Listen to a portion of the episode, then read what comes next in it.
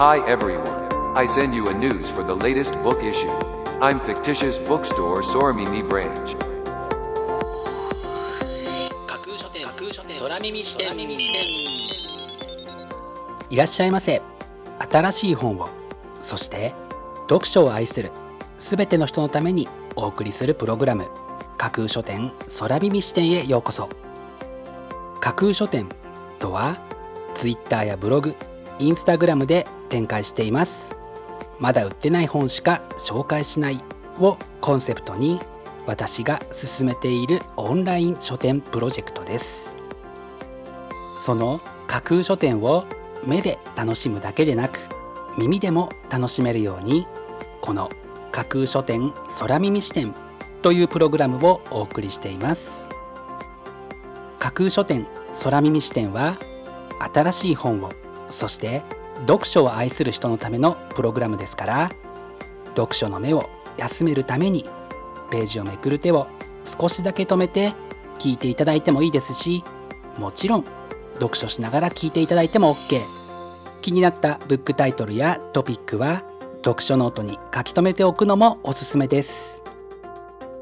読書の時間に限らず通勤や通学の時間の情報収集に仕事や勉強家事育児のちょっとした息抜きにぜひこの架空書店空耳視点に耳を傾けていただいてまだ売ってないこれから発売される本にどんな本かな読んでみたいなというイメージを大きく膨らませていただけたら嬉しいです。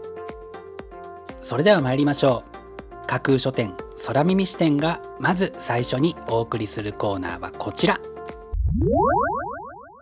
架空書店アクセスランキングワイド版。架空書店が毎日発表している前日のアクセスランキング。ツイッターやブログでの発表は1位から3位までだけですがここ空耳視点ではランキング発表の範囲を1位から5位までとワイドに拡大してお届けします。それでは早速参りましょう。ランキング第5位。アメリカンスパイローレン・ウィルキンソン。史実をもとに一人の女性の生き様を描く歴史スパイ小説。というのが本書の紹介文です。史実に基づくというところにとても興味をそそられる一冊です。続いてランキング第4位。灰の劇場恩田陸著者の新境地となる事実に基づく物語というのが本書のキャッチコピーです。別冊にあたる白の劇場も同時に刊行されますので灰の劇場白の劇場2冊合わせてぜひオンダリクワールドを存分に堪能したいですね。続いてランキング第3位。文豪誕生マイストリートゲミ。彼らがなぜ文豪と呼ばれるまでになったかを理解するために最適な一冊です。というのが本書の紹介文です。まるでアイドルを発掘するかのようにそれを文豪に置き換えて追体験できそうな一冊ですね。続いてランキング第2位。職場の猫。滝涼子。漫画家さんの仕事場にいる2匹の猫は撫でてもらいたくて甘えたり膝の上で昼寝をしたがったり仕事中の人を邪魔するのがとっても得意という本書の紹介文がそのほっこりぶりを物語ります。猫を飼っている人も飼っていない人もぜひほっこりした雰囲気をページから感じ取っていただきたい一冊です。そして本日付のアクセスランキング。栄えある第1位はこちら。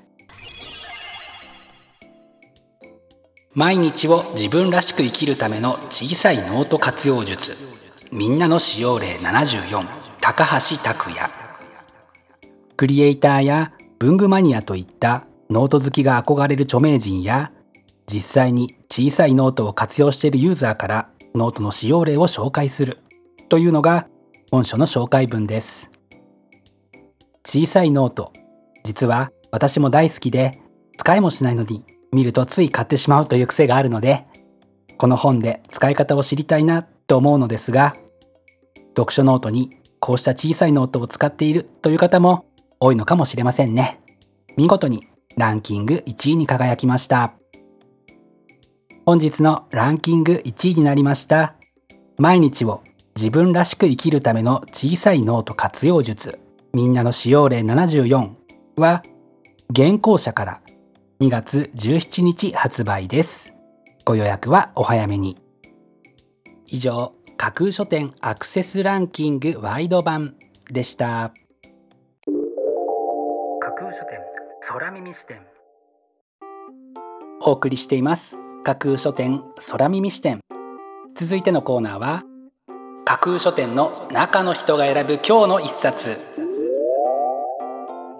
このコーナーではランキングにこそ入らなかった本や架空書店でのご紹介のセレクトから漏れてしまった本発売日より前に発売されてしまって架空書店の掲げるコンセプトまだ売ってない本しか紹介しないに合致せず泣く泣くご紹介できなかった本についてお話ししていきます。本日架空書店の中の人が選んだ本はこちら。すぐ動けない人のための時間割仕事術。すぐ動けない人や忙しすぎる人に向けて生産性を劇的に上げ自由の獲得を提案する。毎日たった5分時間割を作るだけで定時で仕事を終わらせかつ成果を出し続けることができるというのが本書の紹介文です。時間は誰にとっても1日24時間限られた資源です。前後には何時は12時に使われ老僧は12時を使い得たりという言葉があります。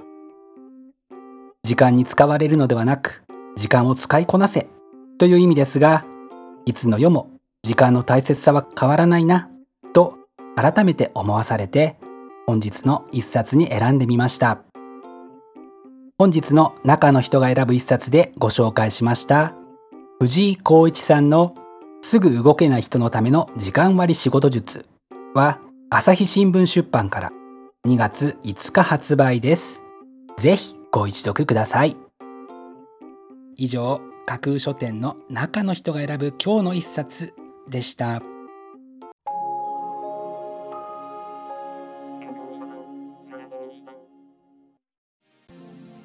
お送りしています。架空書店空耳視点。最後のコーナーは空耳視点限定でちょっぴり先出しする明日の架空書店予告編。明日架空書店でご紹介するブックタイトルのテーマは見知らぬ世界の魅力。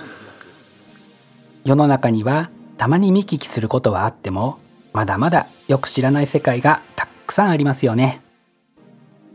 知っている魅力というのはもちろんあるのですが知らないことの魅力も得難いものがあります。明日はそんな見知らぬ世界の魅力にまずは読書を通じて踏み込んでみましょうといった感じのブックタイトルを中心にご紹介する予定です。魅力的なブックタイトルと思わず目を奪う素敵な書影の数々をぜひ楽しみにしていてくださいね。明日も皆様の架空書店のご来店を心からお待ちしています。以上架空書店空耳視点だけでお先にこっそりと教える明日の架空書店予告編でした。